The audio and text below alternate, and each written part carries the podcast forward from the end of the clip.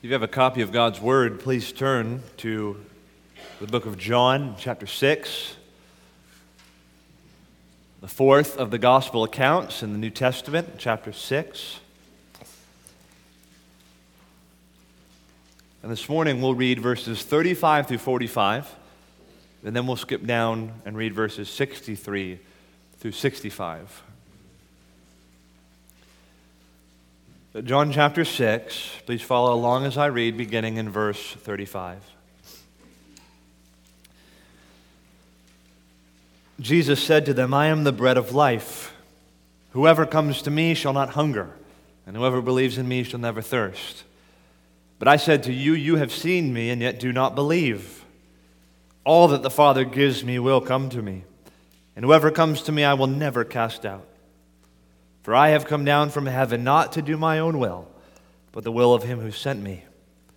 And this is the will of him who sent me, that I should lose nothing of all that he has given me, but raise it up on the last day. For this is the will of my Father, that everyone who looks on the Son and believes in him should have eternal life. And I will raise him up on the last day. So the Jews grumbled about him because he said, I am the bread that came down from heaven. They said, is not this Jesus, the son of Joseph, whose father and mother we know? How does he now say, I have come down from heaven? Jesus answered them, Do not grumble among yourselves. No one can come to me unless the Father who sent me draws him, and I will raise him up on the last day. It is written in the prophets, and they will all be taught by God. Everyone who has heard and learned from the Father comes to me. Now skip down to verse 63. It is the Spirit who gives life. The flesh is no help at all. The words that I have spoken to you are of spirit and life. But there are some of you who do not believe. For Jesus knew from the beginning who those were who did not believe and who it was who would betray him. And he said, This is why I told you that no one can come to me unless it is granted him by the Father. Let's pray once more.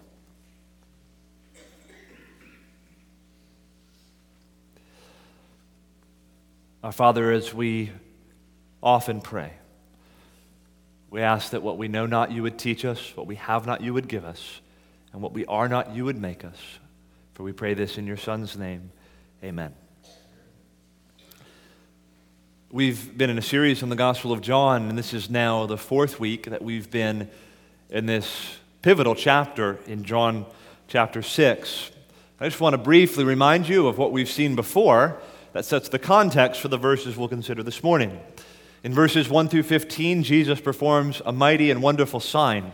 He feeds uh, the crowds, the 5,000, uh, with bread that he miraculously multiplies and provides for them. And the crowds are quite excited that they have found this prophet that is able to provide them with bread unending. And so they seek to follow him and they want to make him king and have this very positive response to what Jesus has done for them.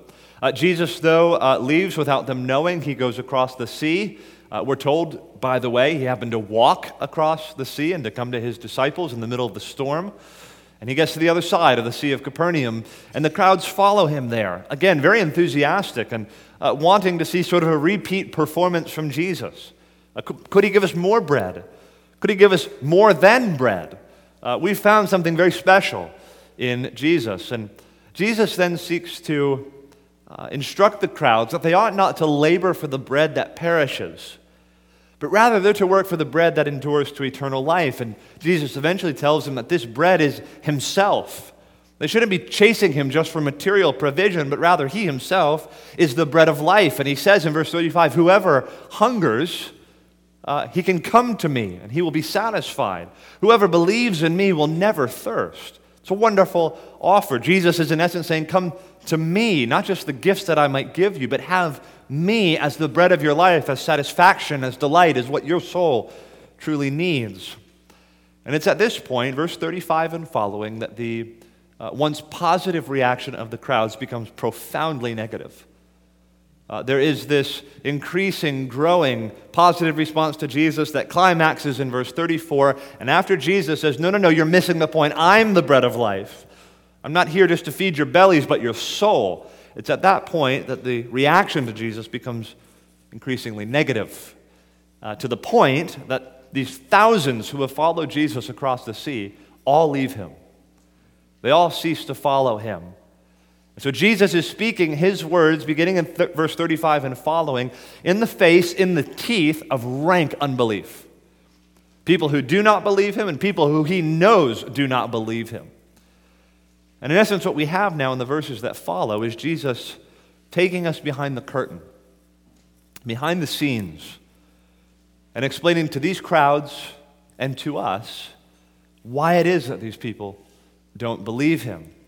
As you read John 6 and you see this growing positive response to Jesus, and then you see massive crowds leave Jesus and follow him no more, verse 66 tells us. You might be left with the question in your mind does this mean that Jesus is a failure? Uh, that his ministry somehow missed the mark? That he was able to attract crowds for a moment, uh, but failed to keep them? He had one of these sort of like flash in the pan ministries uh, where he was able to thrill the crowds, but for a moment, but had no staying power. I think that's sort of the question we're to be asking ourselves. In verse 36, when he says, You, you don't believe in me, is it because Jesus is just a poor preacher? He really doesn't have the gifts to keep the crowds there to hear the message that he has to offer them. Well, obviously, the answer to that question is no. Um, but what Jesus does for us here is tells us precisely why these crowds don't believe him.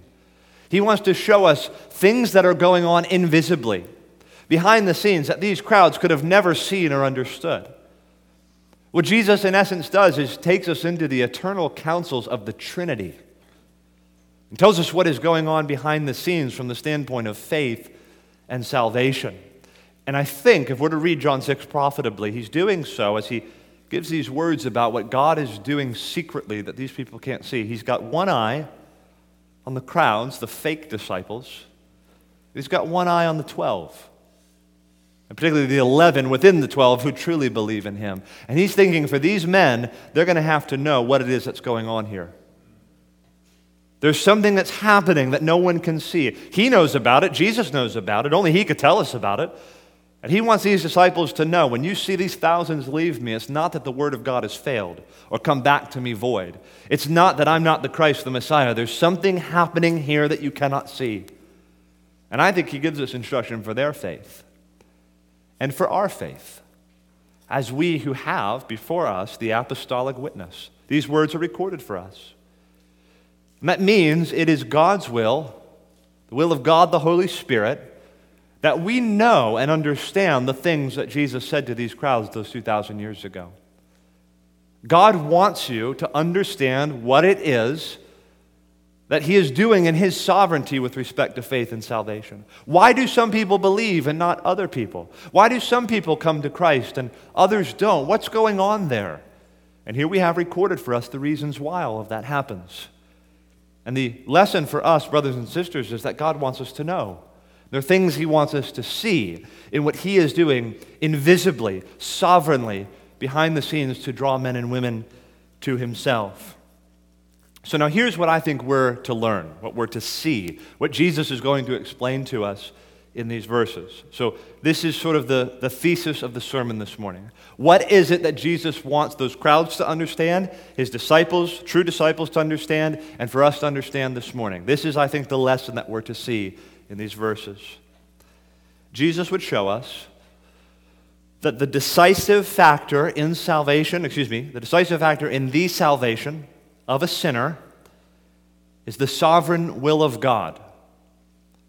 The decisive factor in the salvation of a sinner is the sovereign will of God by which he elects, regenerates, and draws the sinner effectually to himself.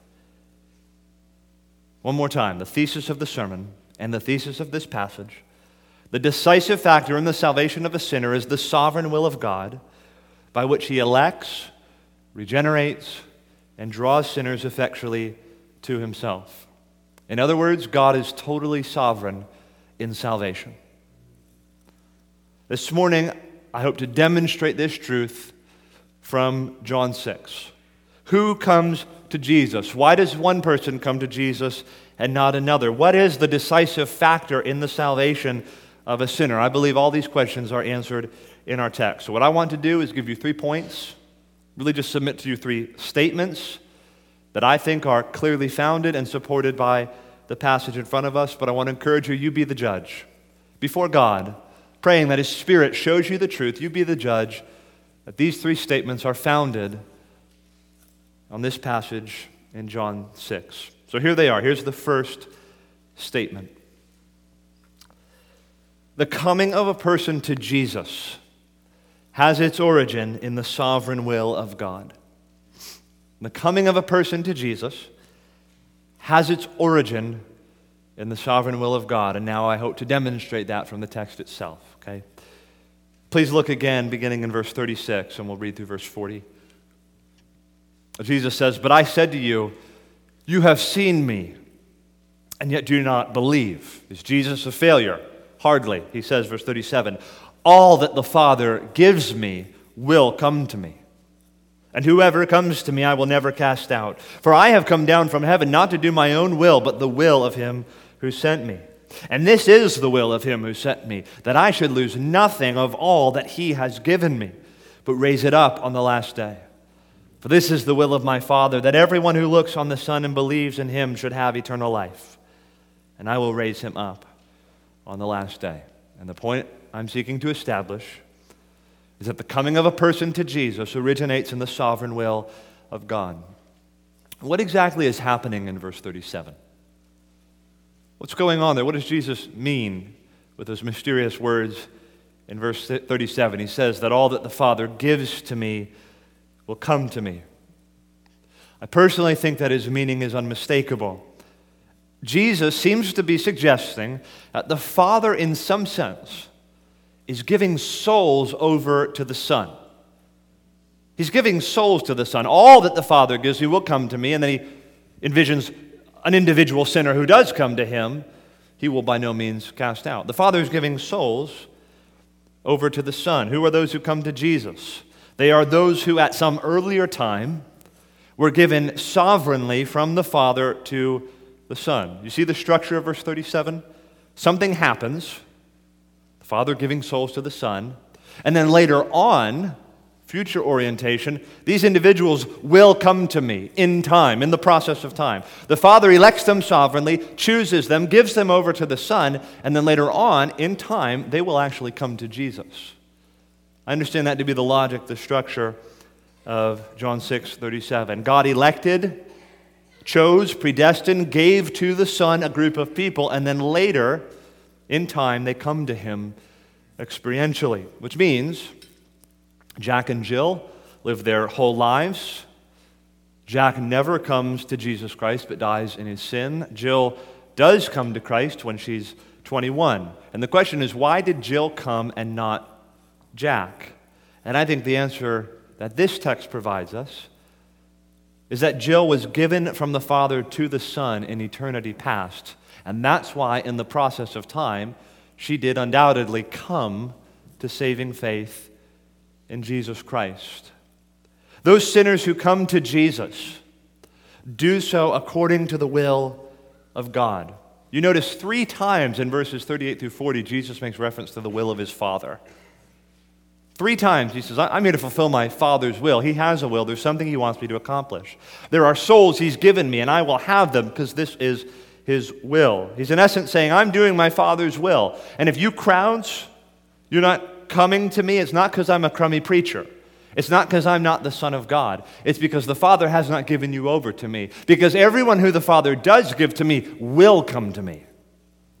Oh, and by the way, those who do come, I won't lose them. I will never cast them out. The origin of a person's coming to Christ is found in the sovereign will of God. I think what Jesus is talking about here is nothing other than the doctrine of sovereign election. God does an antecedent work in order to bring about the salvation of sinners. If a person comes to Christ, it is because God, in his sovereignty, ensured that it would be so. The Father says to the Son, These souls will come to you, my Son. I have sent you into the world to redeem them, and they will come to you. Nothing will stop them from coming to you because salvation will be brought about by my sovereign will. I have given them to you, and they will come. This is John's version of Ephesians chapter 1. We read there in verses 4 and 5 God the Father chose us in Christ before the foundation of the world, that we should be holy and blameless before Him. In love, He predestined us for adoption to Himself as sons through Jesus Christ. Why? According to the purpose of His will. God's will was the decisive factor in drawing these people to salvation. It was the sovereign will of God, His purpose, His will, His choice. God made a determination that they would be saved, and in time He would shower His grace upon them and they would be drawn to Him in saving faith. The sovereign will of God is seen to be the decisive factor in salvation. So you came to Jesus in time. Maybe you can remember the day, or maybe the season of life. And yes, you came to him willingly. You had a will. You chose to come to him. You decided to come to him. But I'm wanting to get behind that desire and that will. How did you become willing? Why did you decide to come and not your sister or your brother or your cousin or your coworker?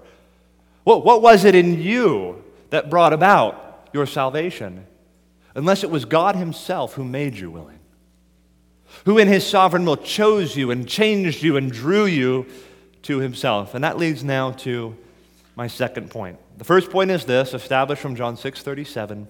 The coming of a person to Jesus has its origin in the sovereign will of God. Secondly, People are incapable of coming to Jesus unless God sovereignly draws them. People are incapable of coming to Jesus unless God sovereignly draws them. Look with me at verses 41 through 45. So the Jews grumbled about him because he said, I am the bread that came down from heaven. They said, Is not this Jesus, the son of Joseph, whose father and mother we know? How does he now say, I have come down from heaven? Jesus answered them, Do not grumble among yourselves. No one can come to me unless the Father who sent me draws him. And I will raise him up on the last day. For it is written in the prophets, and they will all be taught by God. Everyone who has heard and learned from the Father comes to me.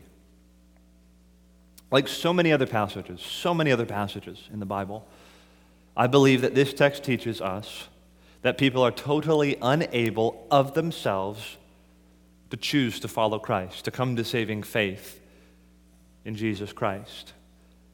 I don't think Jesus' words are very flexible here. He says, No one can come to me. In verse 44, no one can, like it's impossible. No one can come to me. No one has the ability to do that of themselves. Now, why is that? Is that because God is keeping them at arm's length, even though they would so want to come to Him and wish to come to Him, and He's just holding them off by His sovereign will? No, that's not it at all. Why can't people come to Jesus? Why is it impossible for people to come to Jesus on their own? What's the holdup? What is keeping people from salvation in Christ? Remember what John told us earlier in this gospel. Do you remember what he said to Nicodemus in John 3? Verses 19 through 20. And this is the judgment that light has come into the world, but people loved darkness rather than the light because their works were evil. For everyone who does wicked things hates the light and does not come to the light, lest his work should be exposed. Natively, naturally, we don't want God. We're born haters of God. If the human heart in its native state is given the choice between God and sin, light and darkness, we will choose sin and darkness 10 times out of 10. Unless God does something. Why? Because men love darkness rather than light. We have to understand the status quo. We are not blank slates when we come into the world. Natively, naturally, at our birth, we're born haters of God, lovers of sin, lovers of self, lovers of darkness. And that's what John would persuade us of in John 3 19 through 20. We get a little more detail again in Ephesians chapter 2. Let me read verses 1 through 3. There, Paul says to the Ephesians, And you were dead in the trespasses and sins in which you once walked, following the course of this world, following the prince of the power of the air, the spirit that is now at work in the sons of disobedience, among whom we all once lived in the passions of our flesh, carrying out the desires of the body and the mind, and were by nature children of wrath like the rest of mankind. Again, we have to understand the status quo. Dead. Dead under the dominion of sin and Satan. By nature, our hearts are captured by immorality and sin, carrying out the desires of the body and of the mind, living in the passions of our flesh. If anything is to move the dial, God must do it. I mean, just try this. Okay, test God's word. Go to a grave and say to that dead man or woman, Come on, we're going to go to McDonald's after church. Let's go. Can't do anything. He's dead. I'm not trying to be silly. But that's the language that Paul uses here. We're dead in our trespasses and sins. And then listen what Paul goes on to say.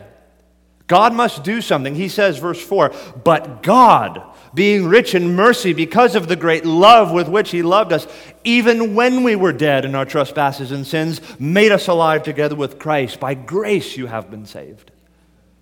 God must do a work. If we're ever to be woken from our death, if we're ever to have light shine into our darkness, God must take some sort of initiative, which I think means that salvation is all the result of the sovereign activity of God. God must break in and do the work. If anyone is to be saved, God must do something because we're born dead in sin, we're born haters of God. No one can come to Jesus of his own accord. And that's what our text says in John 6. No one can come to me. It's impossible. Unless, unless, here's the hope. Now, we may want to fill or complete that sentence with all kinds of things. No one can come to me. You know, Jill is never going to come to saving faith. Something's got to happen. You know what we have to do? We have to organize a really, really good youth camp.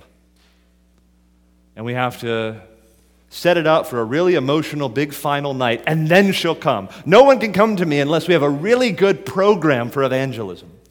It doesn't say that. If we could just get the circumstances just right, what does it say? No one can come to me.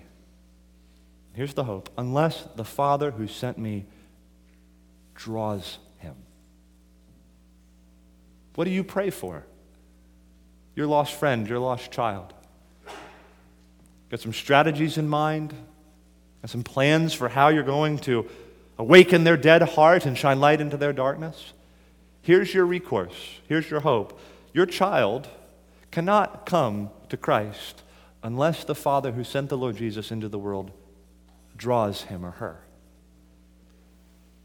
Your mother, your father, who you've been praying for for years, will never come unless the Father who sent Jesus Christ into the world draws him or her. People are incapable of coming to Jesus unless the Father sovereignly draws them. We call this, sometimes theologians call this, effectual calling. The idea is that when God effectually calls a sinner, they come. He says, Lazarus, come forth, and he comes. And many have commented that had he not said Lazarus and specified his name, everyone in the graves would have come forth because people respond to the sovereign drawing of a sinner to himself. And so I just ask you Am I imposing my Reformed theology on the text? I'm really just stating the words back to you. This is what the scriptures reveal about God that in his sovereignty, he draws people, and that's the only way people get saved. Listen, we don't believe in divine sovereignty because we're Calvinists. We believe in divine sovereignty because we're biblicists. Believe what's revealed in Scripture. Just saying what's plainly there, what's on the face of the text. But I appeal to more than the Bible.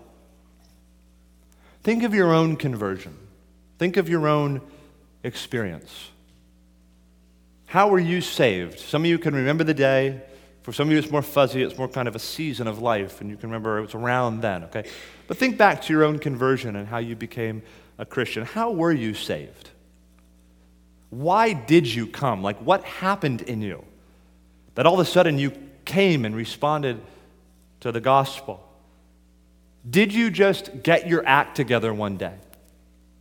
Just wake up and get smart. Can't you testify that God was doing something invisibly to draw you to Himself? To like woo you to Himself, to bring you to Himself? Wasn't there something going on? And you can look back now and see, you know, it wasn't that I just got smart. It wasn't that I just got my act together. There was something happening there. God was drawing me. Charles Spurgeon asked his congregation a similar question. He says this Let me refresh your memories with your calling. Was there not a day, the mementos of which you fondly cherish, when you were called from death into life? Fly back now to the day and the hour if you can, and if not, light upon the season thereabouts when the great transaction took place, in which you were made Christ forever by the voluntary surrender of yourself to Him. It is voluntary. The voluntary surrender of yourself to Him. And Spurgeon says, in looking back, does it not strike you that your calling must have been of divine origin? How gracious that calling must have been since it came to you from God, came to you irresistibly, and came to you with such personal demonstration. What grace was here? What was there in you to suggest a motive why God should call you? Like, what was in you to motivate God to call you? Should not this calling of ours evoke our most intense gratitude, our most earnest love? Oh, if he had not called you, where would you have been tonight? Who am I? What should I have been if the Lord in mercy had not stopped me in my mad career? This was a kind and gracious call when we consider what we might have been. You remember being dead in sin? so motivated and influenced by Satan and darkness under his dominion, engage in the passions of the flesh and the desires of the mind, what would have happened to you had God not stopped you and arrested you and awoken you and shined light into your darkness? Was not God doing something? I'm appealing to your experience. Can't you see that God was at work, drawing you to himself? No one comes to me, Jesus says, unless the Father who sent me draws him. We need to move on now to the third point. We've seen, first of all, the coming of a person to Jesus has its origins in the sovereign will of God. Secondly, people are incapable of coming to Jesus unless God sovereignly draws them. And now, thirdly, and you, you test whether or not this is true. The coming of a person to Jesus depends on the life giving power of God's Spirit. The coming of a person to Jesus depends on the life giving power of God's Spirit. Please look with me at verses 63 through 65. Jesus says, It is the Spirit who gives life. The flesh is no help at all. The words that I have spoken to you are spirit and life. But there are some of you who do not believe. For Jesus knew from the beginning who those were who did not believe and who it was who would betray him. And he said, This is why I told you that no one can come to me unless it is granted him by the Father. It is the Spirit who gives life, the flesh is no help at all. That's a profound statement. You could build theology off of that statement. It's the Spirit who gives life, the flesh is no help at all. It's a statement reminiscent, again, of something Jesus said in John 3 to Nicodemus. It's there in verse 5 that Jesus says, Truly, truly, I say to you, unless one is born of water and the Spirit, he cannot enter the kingdom of God.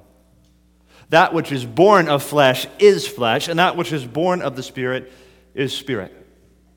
That which is born of flesh is flesh. What does that mean? You and I were born of flesh. Mother and father conceived, and you were born of flesh. Very simple statement. That which is born of flesh is flesh, is flesh. Like, I am flesh. You are flesh by nature. That which is born of flesh is flesh. All I've got is flesh left to myself. And then Jesus says in John 6, verse 63, the flesh is no help at all. So that which is born of flesh is flesh, and the flesh is no help at all. So I was born of flesh, I am flesh, and my flesh isn't getting me anywhere. The flesh is no help at all. That's where we are outside of Christ. Do you have it within you, within your flesh, your person, to come to Christ? The answer is no. The flesh is no help at all. But then Jesus says back in John 3 that which is born of spirit is spirit. And unless one is born of water and the Spirit, he cannot enter the kingdom of God. So that which is born of Spirit, that is the Holy Spirit, is Spirit, like, like substance as the Spirit. And so that which is born of Spirit is Spirit. And then Jesus says in John 6 63, it is the Spirit who gives life. If you're born of flesh, you are flesh, and the flesh is no help at all. You're born of the Spirit, you are Spirit, and the Spirit gives life. So, what are the resources available to a sinner? He's got his flesh, which is no help at all. So, what does he need? He needs the activity of God's Spirit who brings life. He needs to be born of God's Spirit. He needs the Holy Ghost to regenerate him at the deepest levels of his heart. What needs to happen for someone to come to Christ? God the Holy Spirit must come and give life. There is no salvation apart from this. The Spirit must give life. You remember back in Ezekiel? If you grew up in Sunday school, surely you heard this story Ezekiel and the valley of dry bones. You kids, you know that story? Ezekiel comes to this valley of dry bones and he says, Behold, they were very dry. He's looking over these bones and God asks Ezekiel, What can make these bones live? Like somehow get flesh and stand up and be raised from the dead. And Ezekiel says, Lord, you know. You know. He's looking at these bones. How are they going to live? Lord, I got nothing. Lord, you know. And then what happens? God tells Ezekiel to prophesy over the valley of dry bones, and the Spirit comes and gives life to those bones. Before Ezekiel's eyes, flesh forms on these bones, and then the breath of life is breathed into them by the power of the Holy Spirit. And they stand, and he says, Behold, a great army was before me. That's the situation we're in. Every time the Word of God is preached, it's preached to a valley of dry bones. And unless the Spirit comes and gives life, the flesh is no help at all. Like, I can't stack these bones in a certain way to get them to resemble a living person. Uh, I can't say some sort of spell over these bones and get them to have life. The Spirit must give life. That which is born of flesh is flesh, and the flesh is no help at all. That which is born of spirit is spirit, and the Spirit gives life. And so you feel this way, right? You're trying to witness to a friend, you're trying to witness to a child or to parent or something like that, and you're just hitting up against a brick wall because the flesh is no help at all. Don't be surprised. What do you need? You need God's Spirit to come and do something you cannot do because the Spirit gives life. The origin of salvation is in the sovereign will of God. It depends on the sovereign activity of God's Spirit. And that's why Jesus says, No one can come to me unless it's granted him of his Father the Spirit must come and breathe life upon these dry bones. That's the hope. So I ask again now, having gone through those three points, what is the decisive factor in the coming of a soul unto Jesus? The answer, I think, from John 6 is that it is the sovereign activity of God. The Spirit must give life, for the flesh is of no help at all. So there you have it. Those are my three points. The coming of a person to Jesus has its origin in the sovereign will of God. Secondly, people are incapable of coming to Jesus unless God sovereignly draws them. Now, thirdly, the coming of a person to Jesus depends on the life giving power of God's Spirit. I understand this to be essentially the doctrine of whatever you want to call it sovereign election, predestination, that salvation is ultimately a result of divine sovereignty. Now, I recognize, I recognize that a lot of people struggle with this doctrine. If, if you don't know that, you will find that out. Okay? A lot of people struggle with this doctrine. Now, I actually never did, not because I was so smart, but I was raised in a church that taught this. So I learned this along with the gospel and creation and all these other things. It was just part of what I learned. I pray that'll be part of what your children learn. And I, when I became aware, like as a teenager, that people really did struggle with this doctrine, that was sort of perplexing to me. Like, why? I don't get it. I understand now. There are some difficult implications to this. Like, there's some things you have to work out. You do have to take this on and answer some tough questions. And I'm not ignorant. There are objections that people would raise to this teaching, to this doctrine. And those objections should be answered, not with pat answers, but with thoughtful biblical answers, prayerful biblical answers. Now, at this point in the message, I thought of anticipating what some of those objections are. I'm not going to do that exactly. Okay, I can't answer every objection someone might raise in this particular sermon, but I do want to say to you if you have questions, you can come to me and we can talk about them. Or you could email me. My email is alexdupreme at emmanuelws.com. Email me and we'll talk about them. Can't do them all in this sermon, but there are two objections I want to acknowledge and address briefly right now that people raise against this doctrine. First of all, one might say, if God's sovereign will is the decisive factor in salvation, does that mean that God holds off people who sincerely wish to come to Him? Someone wants to come to them, to God. What if he's not elect? What if she's not elect? What if the Father's not drawing that person? Does that mean God's going to hold them off if they really do want to come to Him? All right, this is actually a really easy one. The answer is, of course not. Rather, the impulse to come to Jesus to repent of sin, to have faith in Christ, to say that Jesus is Lord cannot happen apart from the Spirit of God. So if you want to come to Christ, His policy is come on. Doors are wide open. And that very desire to come to Jesus is a sign that God Himself is drawing you. Why? Because people love darkness rather than light, but here you are wanting to come to the light. Well, how could that happen if not God doing a work in your life? The Spirit gives life, and here you're experiencing life. Come to Jesus. God is drawing you. Respond to that drawing and believe. A second objection. If God's sovereign will is the decisive factor in salvation, does that mean I forfeit my free will? If God's sovereignty is the decisive factor in salvation, does that mean I forfeit my free will? Like, do I have a free will? Or am I just pre programmed by God?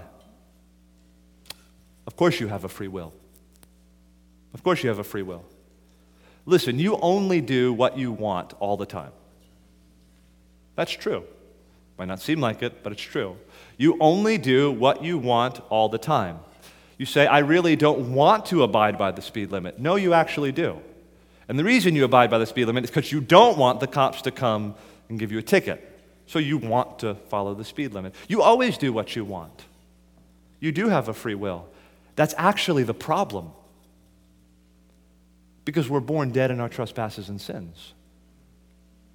We're born lovers of darkness and haters of the light. And that's why I said a moment ago given the choice between sin and Christ, darkness and light, natively, naturally, you will choose darkness and sin 10 times out of 10.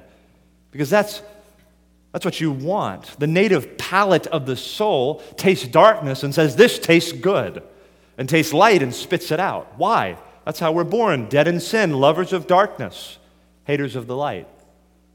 What we need is God to intrude upon us and to change us and to regenerate us and to make us want Him. Like, why was it that on February 6th, 2001, I didn't want Jesus? But on February 7th, 2001, He was my Lord and Savior and everything beautiful and lovely to me. Why was that? Like, what happened? And I know myself. I didn't just get smart. But God, the Holy Spirit, came and seized me and arrested me and gave me life by His Holy Spirit. That's what God does when He saves a sinner. It's all a result of His sovereign will. And in my free will, I will choose what I want. God needs to change what I want. And He does that for all those who He has called and chosen and drawn to himself. So I encourage you, Emmanuel Church, today. The truth is laid out before us. Ask yourself is there something being imposed on the text? Or is this doctrine plainly taught?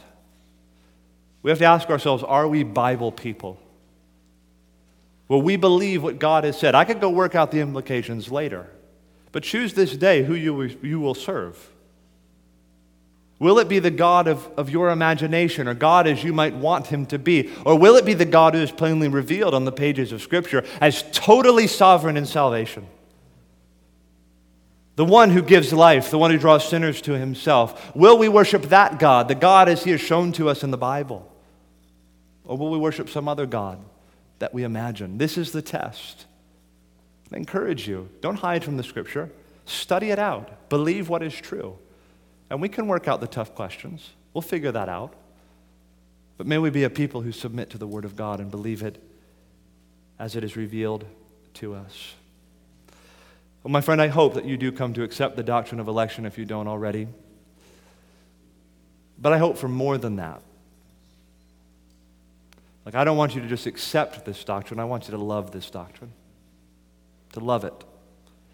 And so, to that end, I want to give you a few points of application few encouragements. Why should we love this doctrine? Why is it wonderful? Why is it so glorious? Four things in particular, and I'll be brief. First of all, the doctrine of divine sovereignty and salvation ensures that all boasting is in God. The doctrine of divine sovereignty and salvation ensures that all boasting is in God. Again, Ephesians 1 4 he chose us in Him before the foundation of the world that we should be holy and blameless before Him. In love, He predestined us for adoption to Himself as sons through Jesus Christ, according to the purpose of His will. Why? To the praise of His glorious grace. That's the aim, that God gets all glory. Ephesians 2 8, for by grace you have been saved through faith, and this not of your own. It is the gift of God, not a result of work, so that no one may boast. If salvation is all of God, if it's the Spirit who gives life and the flesh is no help at all, I got nothing to boast about. I bring nothing to the table. I can only boast in God. 1 Corinthians 1 26 through 31. For consider your calling, brothers. Not many of you were wise according to worldly standards. Not many were powerful. Not many were of noble birth. But God chose what is foolish in the world to shame the wise. God chose what is weak in the world to shame the strong. God chose what is low and despised in the world, even things that are not, to bring to nothing things that are, so that no human being might boast in the presence of God. And because of him, you are in Christ Jesus, who became to us wisdom from God, righteousness and sanctification and redemption, so that as it is written, let the one who boasts boast in the Lord. Oh, I'll boast about what God has done for me. I can sing, I had no hope that you would own a rebel to your will, and if you had not loved me first, I would refuse you still. That's boasting in God and what He alone has done by His grace. Let us make our boast in the Lord and a God who is totally sovereign in salvation. Secondly, second encouragement the doctrine of divine sovereignty and salvation provides the most solid foundation for Christian assurance. The doctrine of divine sovereignty and salvation provides the most solid foundation for Christian assurance. Jesus said, All that the Father gives to me will come to me, and the one who comes to me I will by no means cast out. This is the will of him who sent me, that I should lose nothing of all that he has given me, but raise it up on the last day. If salvation is based on the sovereign, immutable, rock solid, ever sure, never failing, never changing will of a sovereign God, and not on my fickle, feeble, frail, often failing, pathetic, wandering will, then I can know today that I am eternally secure. If it depends on Him, I'm safe. If it depends on me, I'm damned. Because I, I know myself. I know how fickle I am.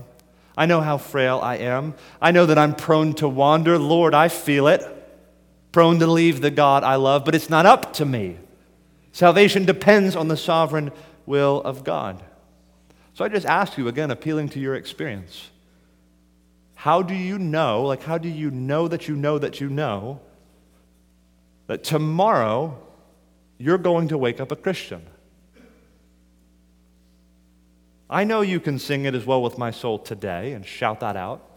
How do you know that tomorrow you're going to be able to sing that? How do you know that you'll be safe 10 years from now?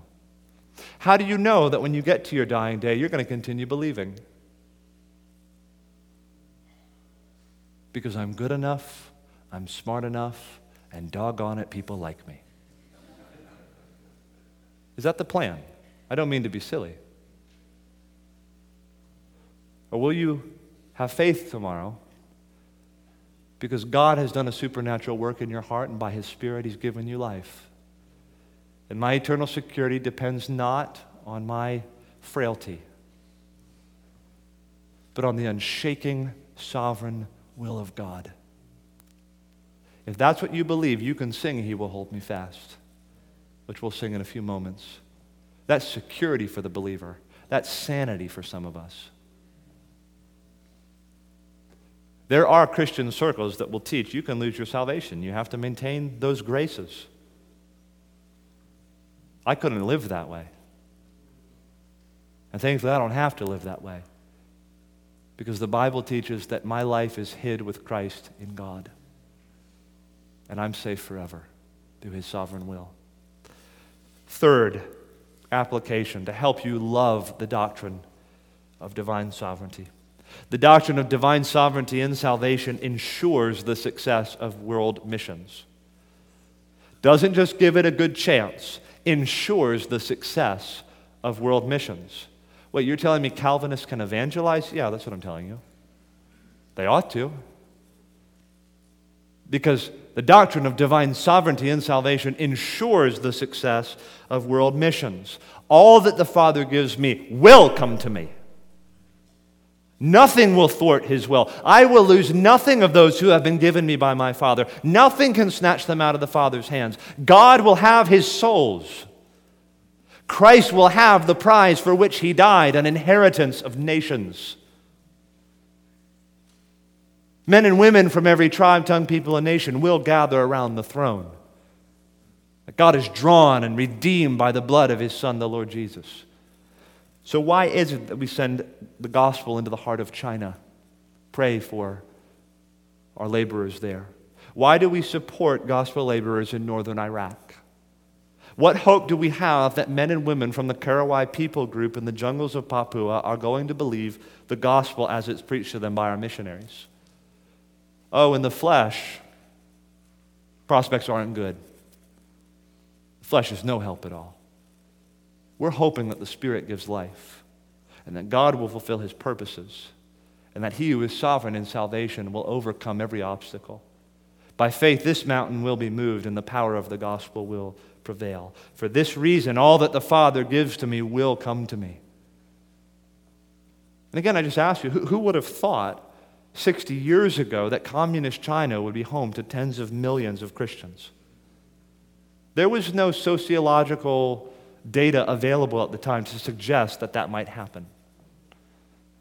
There were no metrics trending in that direction.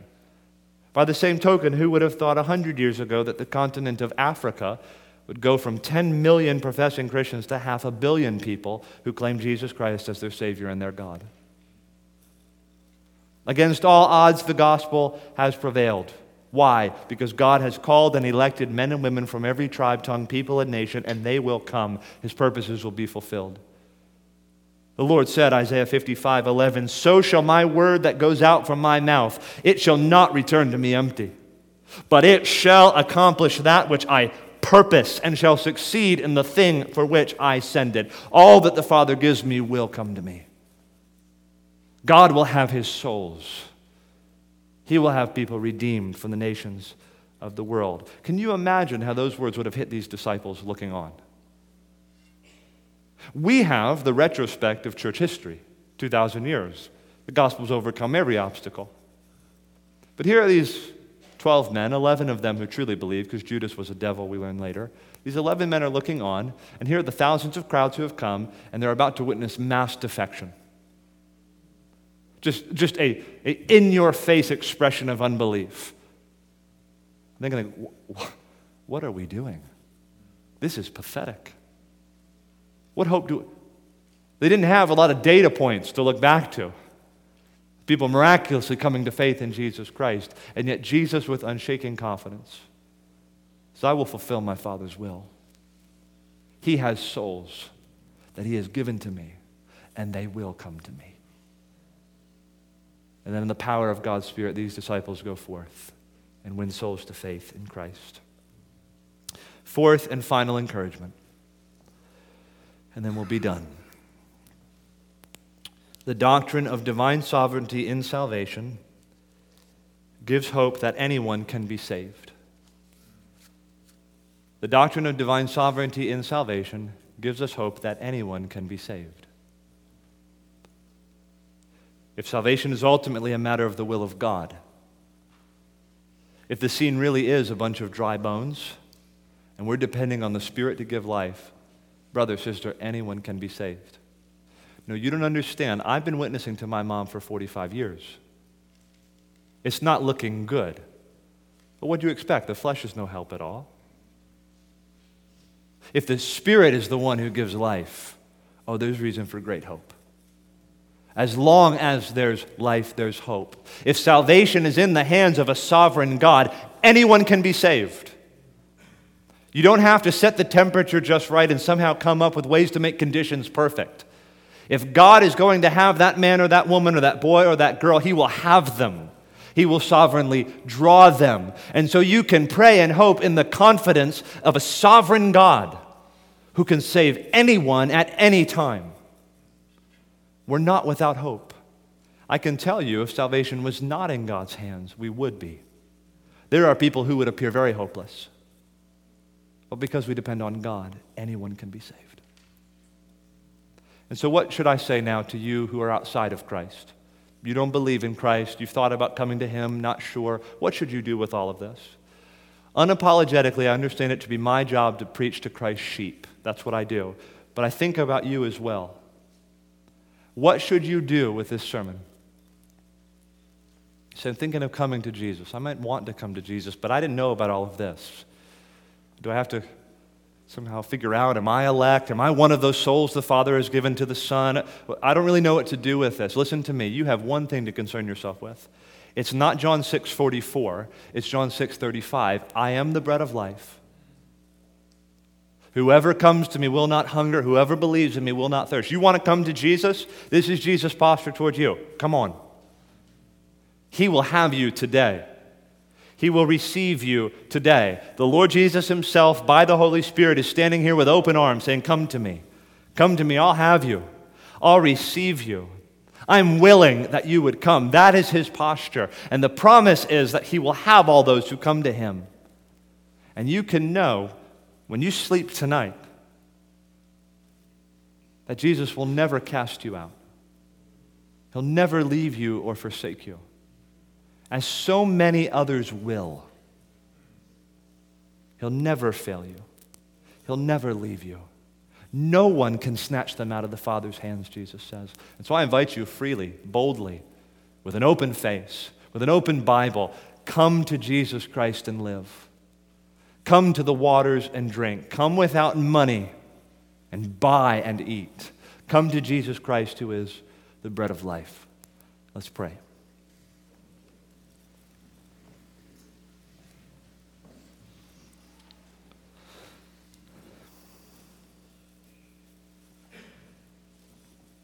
Well, Lord God, you know. You know the end from the beginning. You know our hearts. You know us better than we know ourselves. Come in these moments and do what you have done so many times breathe life onto dry bones, draw men and women to yourself. Cause us to boast and glory in a God who is sovereign over all, a God who is the author of salvation. Thank you that the gospel is true, that all who would come, all who would believe, can have salvation in Jesus Christ, and that it is the way that you deal with your people, that you make them eternally secure. We know that you will keep all of your promises. You will never leave us. You will never forsake us. You will never let us go. We're clinging to you, trusting in you to hold us fast until we meet you at last in the new heavens and new earth. We pray in Jesus' name. Amen.